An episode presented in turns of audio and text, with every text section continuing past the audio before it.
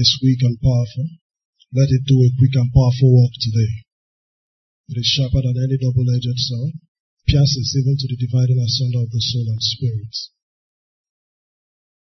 Father, today, may your spirit help me even as I speak. Speak to your people. May we go with fire in our hearts for you. For in Jesus' name we pray. Amen. I'm just going to read a few passages and then we will run along with the word of God. Amen. Amen. Um, I'd like us to read Luke chapter 7. Okay, before we read Luke 7, let's read our text, Luke chapter 10, from verse 38 to 42. Now it came to pass as they went that he entered into a certain village, and a certain woman named Martha received him into her house. She had a sister called Mary, which also sat at the feet, at Jesus' feet, and had his word. But Martha was cumbered about much serving, and came to him and said, Lord, dost thou not care that my sister had left me alone, left me to serve alone? Bid her therefore that she help me. Jesus answered and said unto her, Martha, Martha, thou art careful and troubled about many things, but one thing is needful, and Mary had chosen that good part, which shall not be taken away from her. Luke chapter 7, verse 36. Uh, I'm not going to read every verse in Luke chapter 7. I'm just going to pick some of the important things. I'm going to skip as I read. One of the Pharisees desired him that he would eat with him, and he went into the Pharisee's house and sat down to meat. And behold, a woman in the city which was a sinner, when she knew that Jesus sat at meat in the Pharisee's house, brought an alabaster box of ointment, and stood at his feet behind him, weeping, began to wash his feet with tears, and did wipe them with the hairs of her head, and kissed his feet and anointed them with the ointment. Now I'm going to jump to verse 44. For 43 or 44. Let me start from verse 44. And he turned to the woman and he said to Simon, now, if you read other, um, other accounts of what happened here, and I'm going to explain why I believe it's the same event that took place, you will find out that the this Simon Jesus was addressing was the man who he was in his house. Amen. Amen. Okay, so he said to Simon, I suppose that he, oh, Simon answered him first of all in verse 43, I suppose that he, to whom he forgave most, and he said unto him, Thou hast rightly judged. And he turned to the woman and said unto Simon, Seest thou this woman? I entered into thine house, and thou gavest me no water for my feet, but she hath washed my feet with her tears, wiped them with the hairs of her head, Thou gavest me no kiss, but this woman, since the time I came in, hath not ceased to kiss my feet, my head with oil thou didst not anoint, but this woman hath anointed my feet with ointments. Wherefore I say unto thee, her sins, which are many, are forgiven, for she loved much. But to whom little is given, is forgiven, the same loveth little. And in verse 50, Jesus Christ said, and he said to the woman, thy faith had saved thee, go in peace. Just for particular emphasis, what Jesus actually said there, the literal translation of what Jesus said there, is that thy sins have been forgiven, not has. Uh, not, uh, uh, sorry, go, that, go, thy faith had saved thee. Sorry, Jesus Christ actually said, uh, thy sins have been forgiven. Now, why I want to, why I want to bring that out, if you go to the literal translation of what Jesus Christ said there, when he said, thy faith had saved thee, go in peace. Uh, sorry, in verse 48, uh, I was looking at verse 50. In verse 48, he said, thy sins are forgiven. What Jesus Christ said there literally was, thy sins have been forgiven. Now, why it makes sense when you look at it that way, because when you consider what Jesus Christ had been saying before then, he was, he was actually saying that, see, I had forgiven her sins. Amen. That was what he was saying before then. He was telling Simon, see, she loves much. Why? Because I've forgiven her sins. So it doesn't make sense for him to come again and say, your sins are forgiven. Now the literal translation, if you go to, if you use the Young's literal translation, the literal translation of what Jesus Christ was saying there was that her sins have been forgiven. Now it's important for you to have that mindset. And I'm just going to also give you um, my four reasons why I believe that what happened. Actually, the other accounts of this story where we read now in Luke chapter 7 is in Matthew chapter 26, Mark chapter 14, Luke chapter 7. Okay, Luke 7 is where we read and John chapter 12. I only picked Luke 7 because I wanted to explain why they were the same events. Luke didn't mention the name of Mary. But I believe that they were the same event because, first of all, the house of the person where this event took place was Simon. Amen? In all the accounts, it was Simon.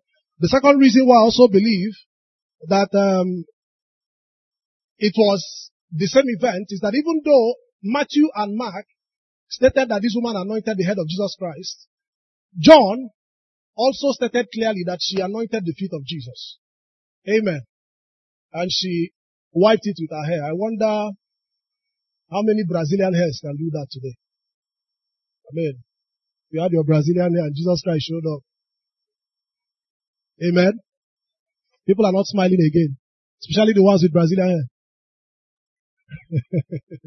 okay, so let me run along. And then Jesus Christ declares also in, in Matthew chapter 26 and verse 13, he said that wheresoever this gospel shall be preached in the whole world, there shall also this that this woman had done be told for a memorial of her. And I believe that Luke is one of the gospels that was preached in a wheresoever. Because it was written to Theophilus. Amen.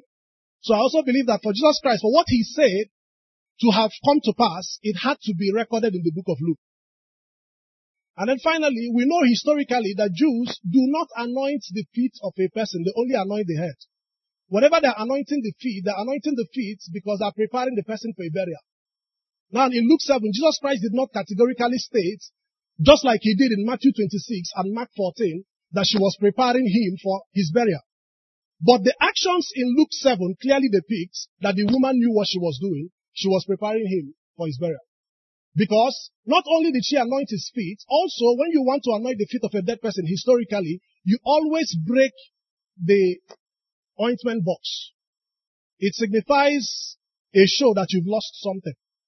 Because that alabaster box that she used, it has a resale value. You can sell it again and make money from it. So whenever they break it, it's a sign that, see, we've lost this person. So we're not going to resell this because we've lost something here and we're going to anoint this dead person. Amen. So I believe this same event, this prostitute, let me come out clearly. This sinner, because when they say sinner is a prostitute, that Jesus Christ was, that anointed the feet of Christ in Luke 7 is Mary. Amen. Now with that understanding, let's run along. Um, in John chapter 3 and verse 34, the Bible says that for him who God had sent speaketh the words of God, for God giveth not the Spirit by measure unto him. What the scripture is clearly saying in John chapter 3 and verse 34 is that Jesus Christ was not given the Holy Spirit by measure. We are given the Spirit by measure. Amen. We are given the Spirit by measure. But Jesus Christ was not given the Holy Ghost by measure. He was given the Holy Spirit without measure. And so what was actually happening, I want you to have this understanding. See, every apostrophe that Jesus Christ declares, every comma, every recom, every um that he said is anointed. I mean, Jesus Christ does not just listen. See, that is why sometimes we miss some things that Jesus Christ is saying. When you, when Jesus Christ says something, everything that he said, when he pauses, there's a reason why he paused. When he begins to talk, he is talking for a reason. Did Jesus himself not say that the things I do, the things I say, are the things that my Father himself has preordained that I will do and say? It is clear from the scriptures that everything Jesus Christ says, every time Jesus Christ is talking, he's not a talkative. The things he is saying are essential for the moment. And so when Jesus Christ was in the house of Martha and he was speaking and Mary sat down at his feet and was listening, what Mary was listening to was not just a man like me who was talking. He was listening, she was listening to the words of Christ himself who was speaking the words of the Father himself into her life. What Jesus Christ was doing at that point, if you could see in the realm of the Spirit, you would see that he was releasing words that came like fire. He was saying things that were anointed by the Spirit himself. He was not just saying what he felt like saying, or he was not just saying what was going to make Mary feel good. He was not a feel good preacher. He was speaking the very words of the Father. And when you have, have that understanding, you can see that what Jesus Christ was doing was not for show. And in Luke chapter 10, in verse 38 and 39, we must have this understanding before we go into Luke 10. We see that Jesus Christ came into a certain village, the Bible said that Martha received him into his house, but the sister Mary was the person who sat down at his feet. I want to say to us, first of all, that it is quite spectacular that Mary could recognize that Jesus was the Son of God. I mean, she wasn't mistaken. If you read the account of John chapter, um, John chapter 11, it was John chapter 11 because it was John 11 where Lazarus died and Jesus came to raise her. That's why we have the shortest verse in the scripture. John 11, 35, Jesus wept. When Mary came and saw Jesus Christ, the first thing she acknowledged when Jesus Christ told her, see, I am the resurrection and life, was that she said, I know you are the son of the living God. Amen. So she recognized who Jesus was, and it's quite spectacular that she could welcome Jesus into her house. I mean, a lot of us today, if Jesus were to come around, we will not even have enough sensitivity for us to recognize who Jesus is. Every now and then when I listen to people bash Martha, I begin to laugh because ourselves, most of the times we are failing in the same areas where Martha failed. Sometimes we are so dull in spirit that we can't even recognize Jesus if he's passing in front of our house. Amen. Every man who has walked with God, there's this special training that they seem to have. When Lot finished staying with Abraham, somehow he knew when angels came. The Bible said he was at the gate of the city, he saw them, he knew they were angels. How did he know? Did they tell him they were angels? Are you following what I'm saying? It is, it is, it must not be downplayed that Martha recognized who Jesus was and was able to welcome Jesus into her, into her house. But it is more spectacular that Mary sat down and began to listen to the words that Jesus said. I want to tell us, brethren, that I believe that every time, it seems to me that every time God meets a man, he is first of all more interested in doing a work inside the man before the man begins to do some work for him. Uh, um, um, um, Mary, Mary did something for Jesus and Martha also did something for Jesus because they both welcomed him into the house. I mean, it was Martha's home, but Mary was also there. Now, what Martha did for Jesus was all about what she could do for Jesus. She could welcome Jesus into her house, and that was all that she did. But what Mary did was beyond what she could do for Jesus. It was about what Jesus could do in her. The work that Jesus was doing in her was essential and quite necessary. If not, Jesus would not do that work.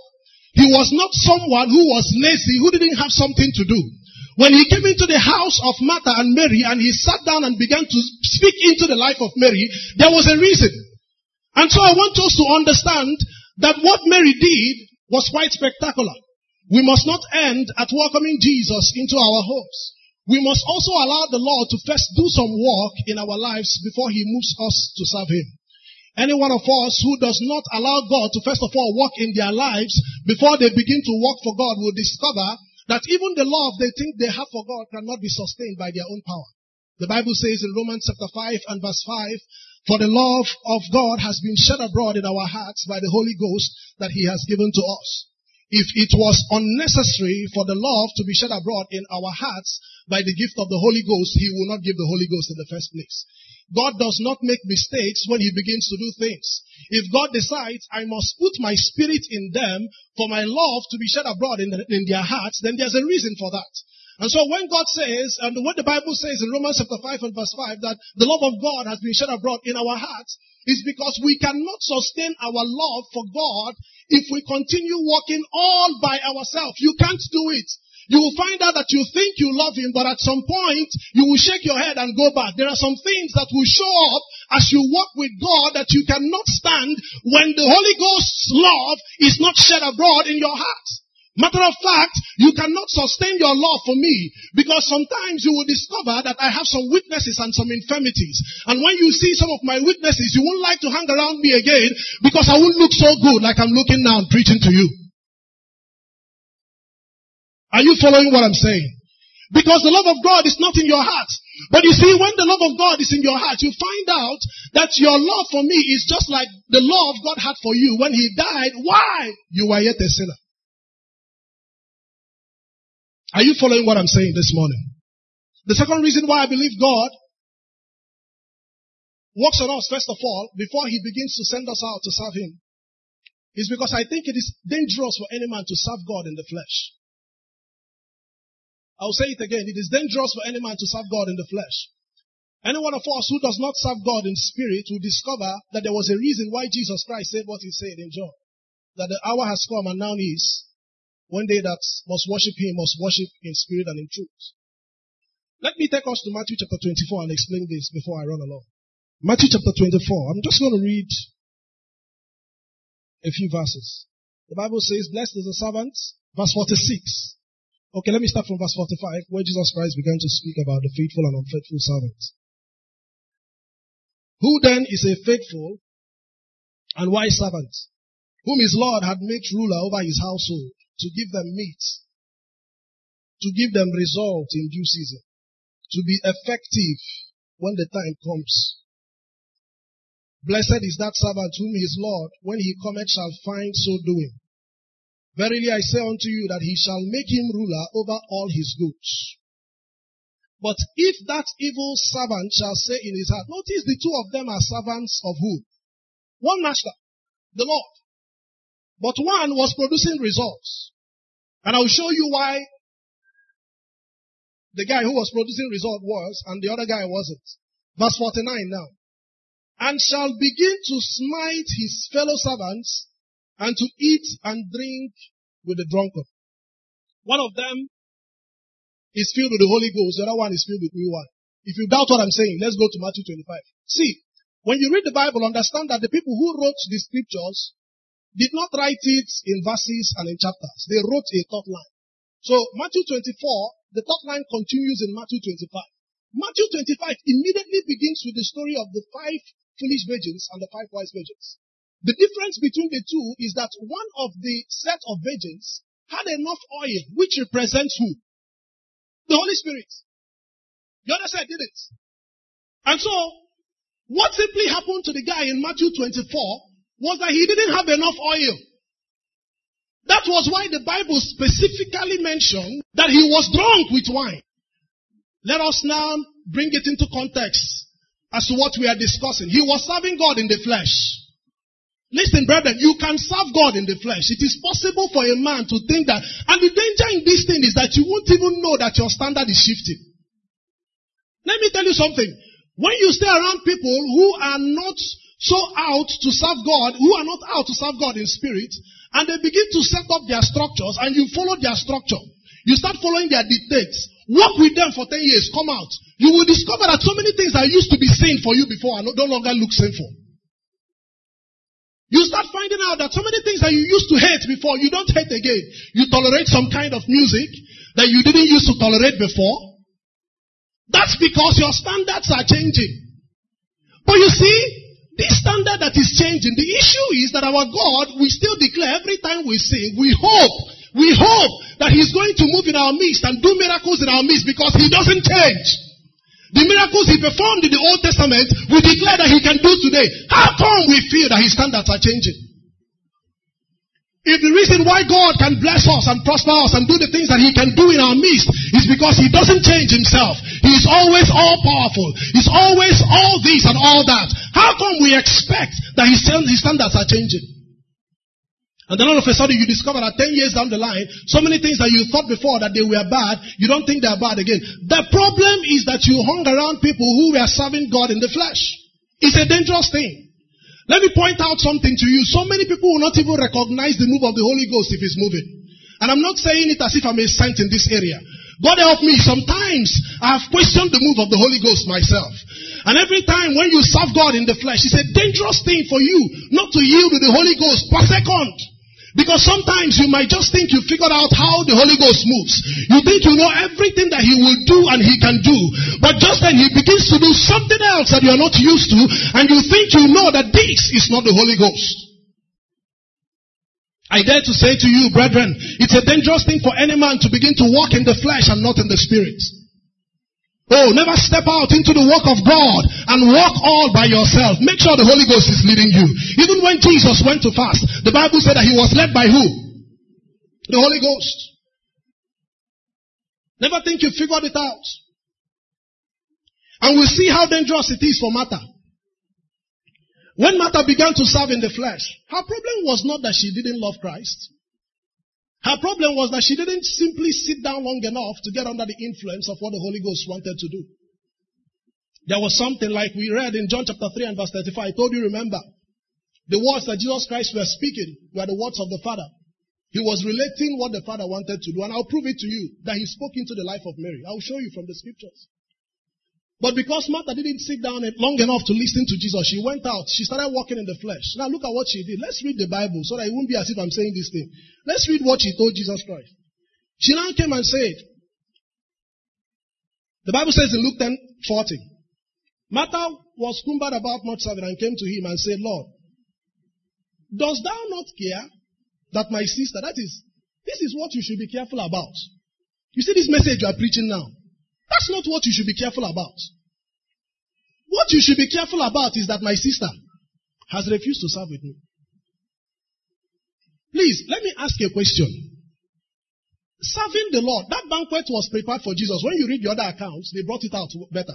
It was a few days to Jesus Christ dying, actually, that this event took place. I think it was about two days to Passover. Let me ask a question. In fact, um, Okay, no, it was the, the case of Simon, not this one. Let me ask you a question. If was was was was what Mary doing, the service she was giving the master, was it wrong? Did it seem wrong? It made all the sense in the world. It made sense that Jesus Christ came around, let's have food. Are you getting what I'm saying? It made sense. It made good sense that, I mean, Jesus Christ is here. The next thing we should do is to serve. But you see, what she was doing when she came to Jesus was that she was like that servant that we read about in Matthew 24, disrupting the service that other servants were giving to their father. When you begin to look at it, when you place those scriptures side by side, and the Holy Ghost gives you understanding, you begin to see how dangerous what Martha was doing was. And let me tell you the truth, a lot of times we've done such dangerous things. We don't even know. We think that what we are doing is what we should do. It makes all the sense to our head. But sometimes what makes some sense to your head does not make sense to the spirits. There is a spirit that is in man. A spirit that is in one that is born again, that is connected to the Father. That one downloads what the Spirit wants to do. That is why when Jesus wants to use a man, the first thing he begins to do is to take away the, the heart of stone and to put a heart of flesh. In fact, I want to put it this way. What Jesus does in a man is that not only does he save the man, he installs the software of the Holy Ghost in your hardware. Because if he doesn't do that, he can mess it up. You will find out that when you begin to walk, you're going to walk in the flesh a lot. There are so many things that you're going to do that will make sense to your head. But if you can see what the Spirit wants to do per second, you will find out that you are walking against the Holy Ghost Himself. She began to tell Jesus, see, this thing you are careful about now, this message you are preaching, I don't think this is what you, you should be careful that my sister is not serving with me. Oh. And then we see the response of Jesus Christ. Jesus immediately tells her in Luke chapter 10 and verse 41. And Jesus answered and said to her, You see, Jesus read, oh, the Bible said he read, he grew in wisdom. But it was not this, these things, some of the responses Jesus Christ gave to answers. When you, when you weigh them, you see that there was something that was, there was something that was given. He, he had a source. The thing. Because the answers, I mean, he was just asked a question. Immediately, he just threw out the answer, just, just easily like that. And the answer, in I found the thing with eternal implication. Jesus Christ immediately said to her, let's read what Jesus said. He said, and Jesus answered unto her, said, answered and said unto her, Martha, Martha, Thou art careful and troubled about many things. Please, let me ask a question. How many things did Martha ask for? How did Jesus know it was many things? It's not experience, it's the spirits. Here our experience. Our spirits. He was given the spirit without measure. And so immediately he answered and said, see, you, I can see you, you are, you are troubled about many things. And then he goes on to say in verse 42, but one thing is needful. And Mary had chosen that good part. I want to point out something. What Jesus Christ, and the answer he gave was not just an answer, it transcended that moment for me when I looked at it. I'll say that because Jesus Christ gave us a glimpse as to how God was going to judge when we meet Him in heaven. I'll repeat it again. What Jesus Christ revealed with His answer was what the judgment of the Father will be like when we stand before His throne. Now I'm going to point out something.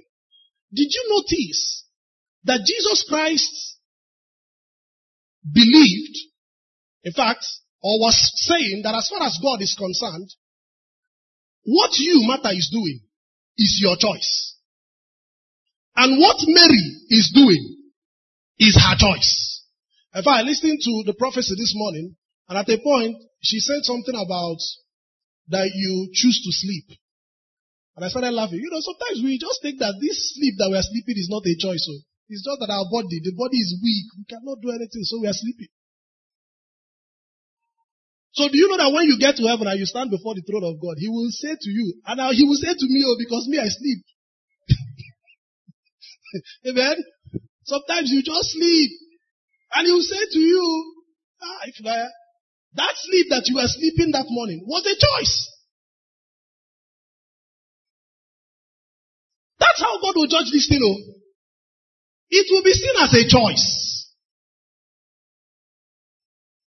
In fact, let me say this to us. There's nobody here that is not making a choice as far as God is concerned.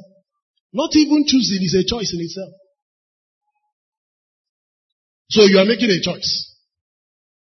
Everybody. I keep, I keep say if, if you have, my wife just put to bed a few, one month, about a month ago now. Do you know that child has an opinion? One with opinion they go. He just wants you to stop what you are doing. He will give you cry. He will start with gear one. You are not responding. He will increase the thing to gear two. There's a time it will get to. You will be begging him to stop. That is an opinion he's expressing. A child that is about a month Matter of fact, I was opportune to be there when he was given birth to. From the time that boy came out, he started expressing his opinion immediately. Are you following what I'm saying? How come we think that God does not have an opinion about how we dress? And how we do things? If a small boy that is one month and a few days old has an opinion. Go to the scriptures and see the details of the things that he asked them to build in the Old Testament. If the patterns that he asked them to build, he had opinions about them. Why do we think, now I'm saying this, and why I'm saying this, I want to, I want to categorically touch on nudity. Because the kind of craze where this thing is going to, you know, the whole fashion is pointing to women being naked. That's just what it is show more skin. And of course, if you have to show more skin, you have to dedicate time to make that skin look good for you to show it. Now, I'm not saying there's something bad in looking good. I'm saying there's something evil about nudity. It's a vicious cycle. Let me tell us something. Every one of us must suffer for this nudity. If you like, go silent on me. Every one of us, it will get to, if this nudity continues, all of us, in fact, when my brother, my brother came back from the United Kingdom, I was driving him and he just, he made a statement. He said, this thing, uh, we've seen so many naked women, it's not affecting. I said, it's not true. It's not true. It's still affecting me. Anytime you start believing that gospel from the pit of hell that you've seen enough, it is not affecting you. You're already falling yourself. It's affecting me. You can never see it enough and say it is no longer affecting you. It is a lie from the pit of hell.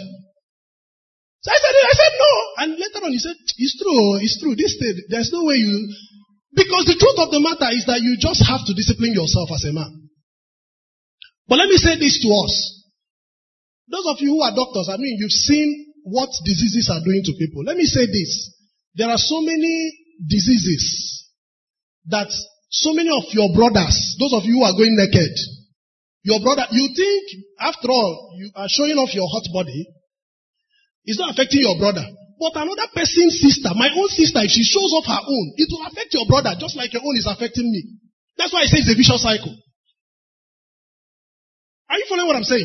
You do your own, it's not affecting your family. My family will do their own, it will affect your own brothers.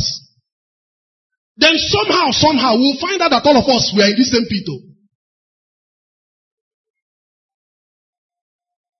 All of us, we are here, we are in the same place. Those of us who want to spiritualize the whole thing and just say it does not concern, it concerns you. Because just because you are spiritual sister, your brothers, your husband's eye, he is washed in the blood, I know. But you see that eyes? The things it can see. You don't know. I'm saying my own because I want to be helped. Sisters, help the brothers.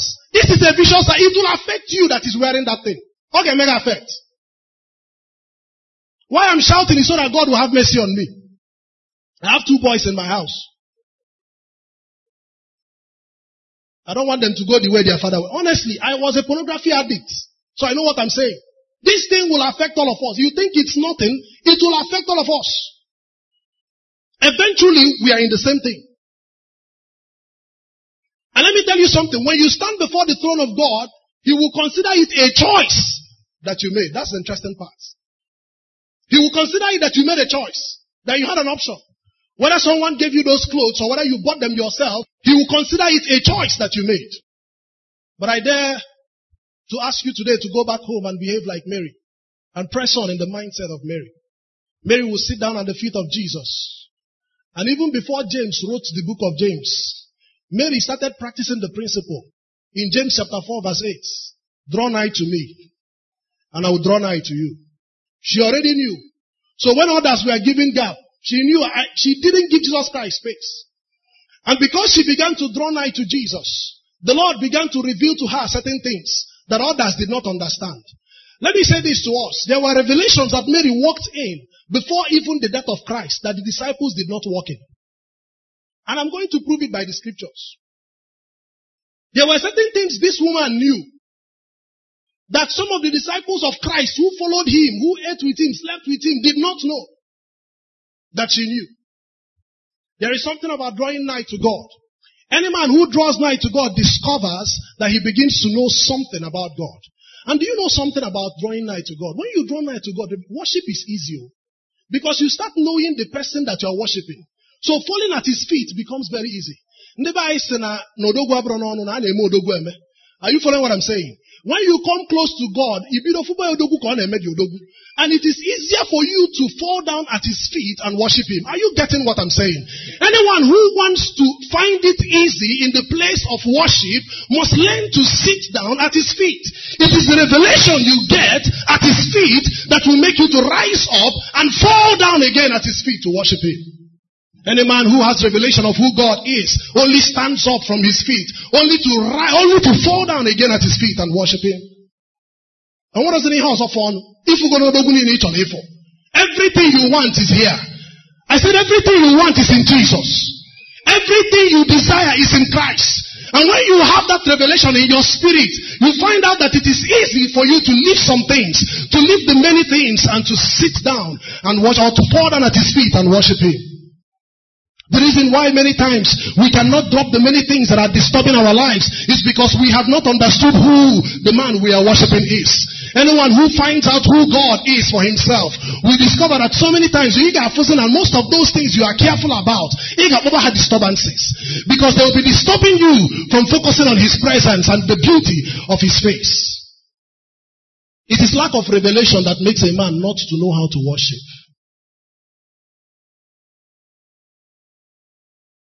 And so we see Mary.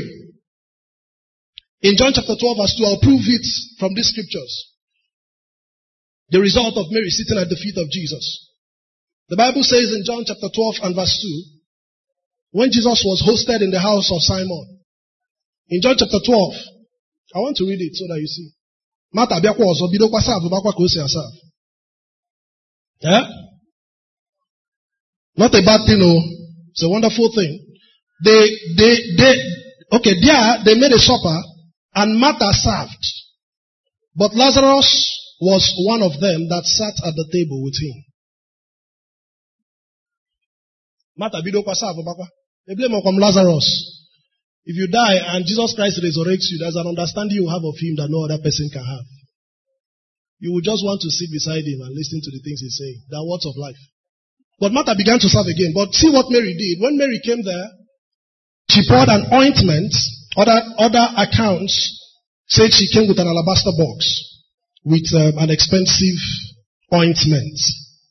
She poured an ointment sold for 300 pence at his feet. Now,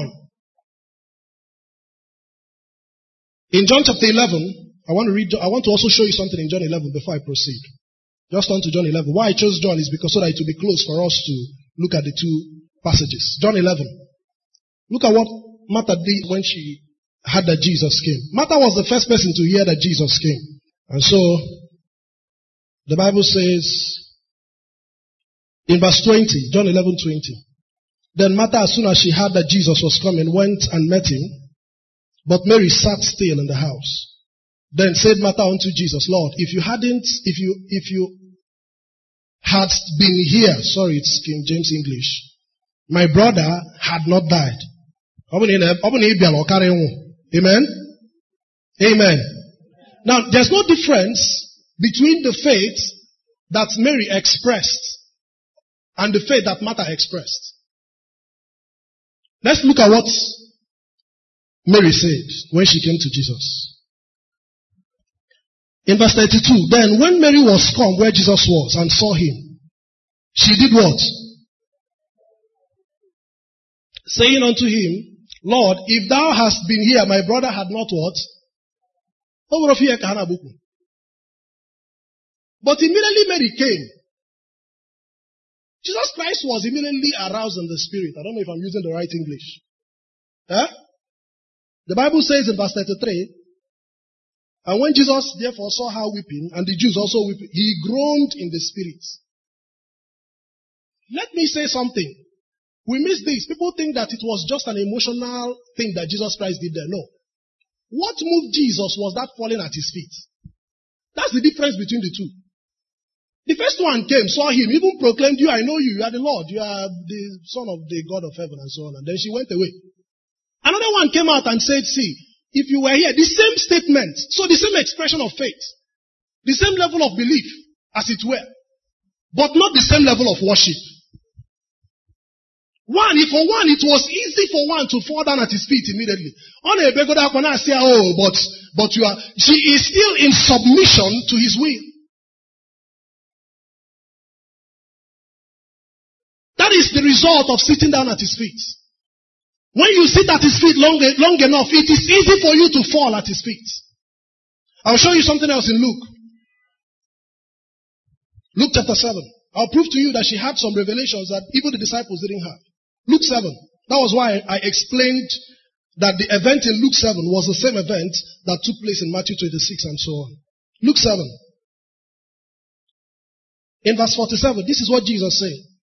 Wherefore I say unto thee, he was talking to Simon now. Her sins, which are many, are forgiven. For she loved much.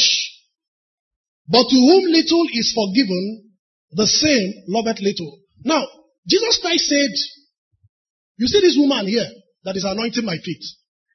The reason why she's doing this is because she loved much. Why did she love much? Because her many sins were what? If she loved much because her many sins were forgiven, it meant that she knew that her many sins were forgiven. Is it? Are you with me? She loved much. Follow me, please. I'm not a good teacher. Just follow me, yeah? She loved much. Why? Because her many sins were forgiven. So if her many sins were forgiven, and that was the reason, the reason why I am giving you this microphone is because I believe you can say something good when I give it to you. Which means that before now, I know, or something has revealed to me while before I gave it to you, that this man will say something that is wonderful if I give him the mic. If she loved much, because her many sins were forgiven, it is because she knew that her many sins were forgiven. Now, when Jesus Christ said her many sins were forgiven, what did the people at the same table with Jesus Christ begin to say? Let us read what they said. Luke 7. That sat at meat with him began to say within themselves, Who is this that forgiveth sins also? So the revelation this woman was already working in that Jesus can forgive sins. They didn't have. Hamaho. She didn't even have it in that meeting. She knew before she came. Now the second thing that is even more important and alarming is that she knew Jesus Christ needed to die. She didn't like it, but she knew. Listen, what she did there was not an accident. Everything she did in that room was something that she knew she had to do.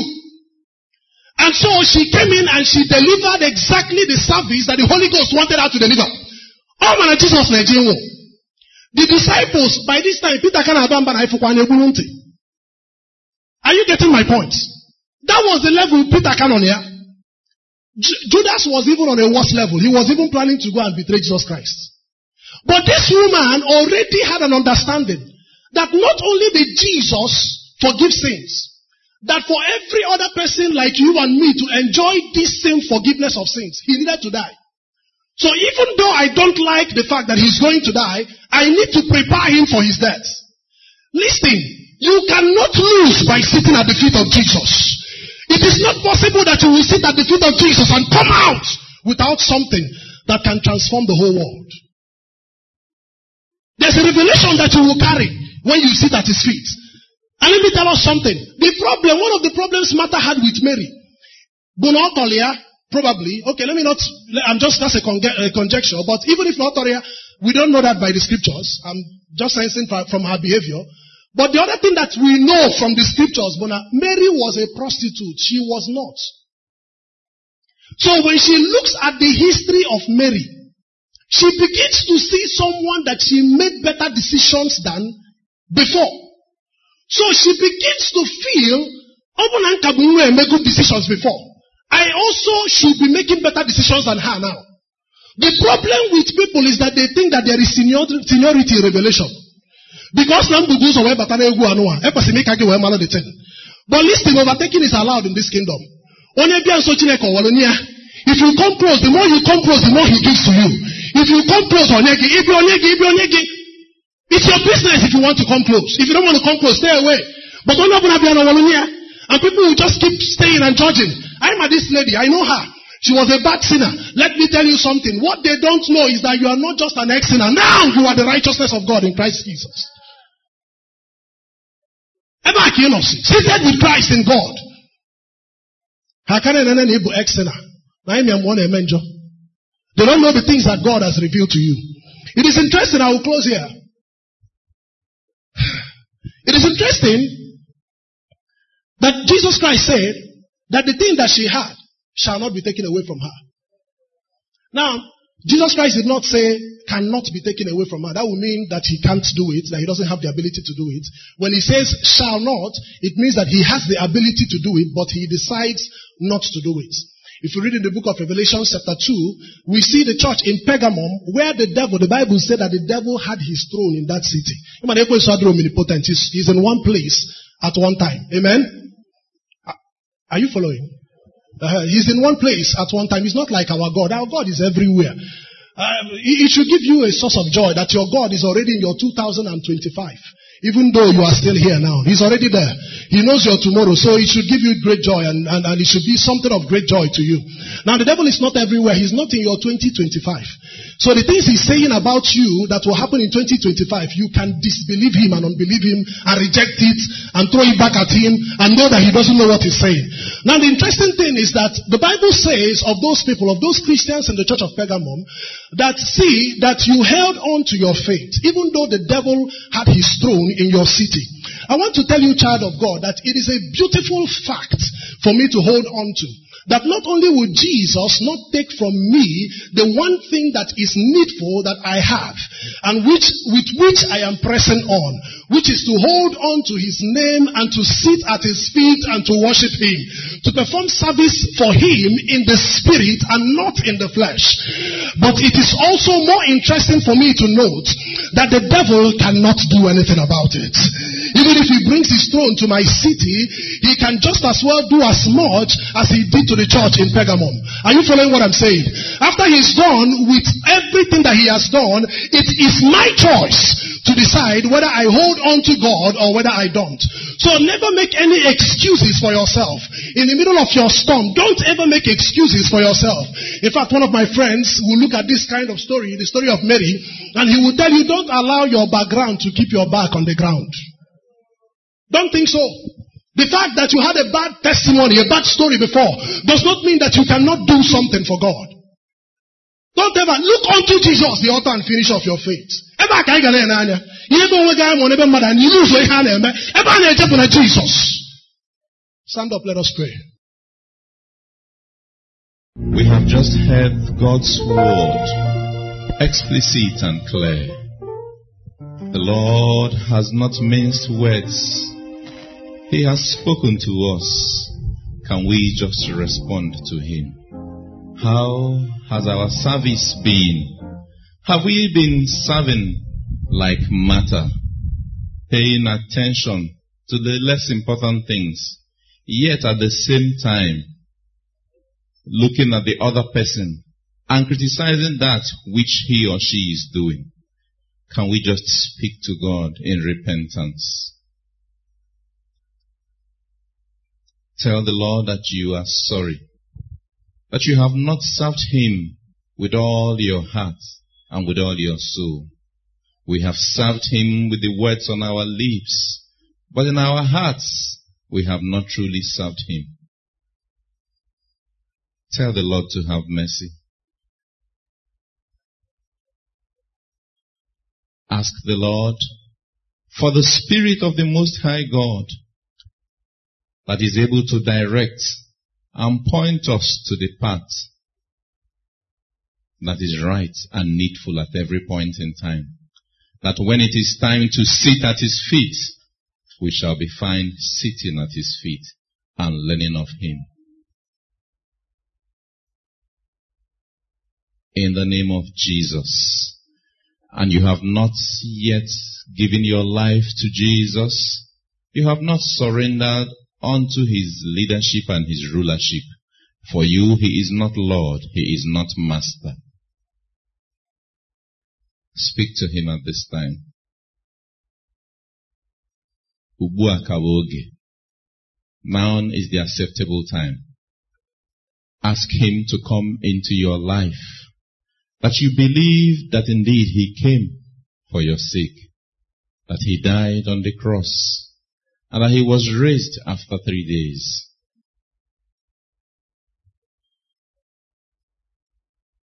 Ask him to send his Holy Spirit upon you. In the name of Jesus. Gracious God, we thank you even for these ones who have given their lives to you this morning by confessing that truly you are Lord and Master. Lord, because they have made this confession by faith, we join them in praying and ask, Lord, that you will forgive and you will cleanse. And Lord, you will continue, O God, to be with them and to impute into them your life-giving spirit from now to the rest of the days of their lives in the name of Jesus. Thank you, Lord, for answers to our prayers. In Jesus' name we pray.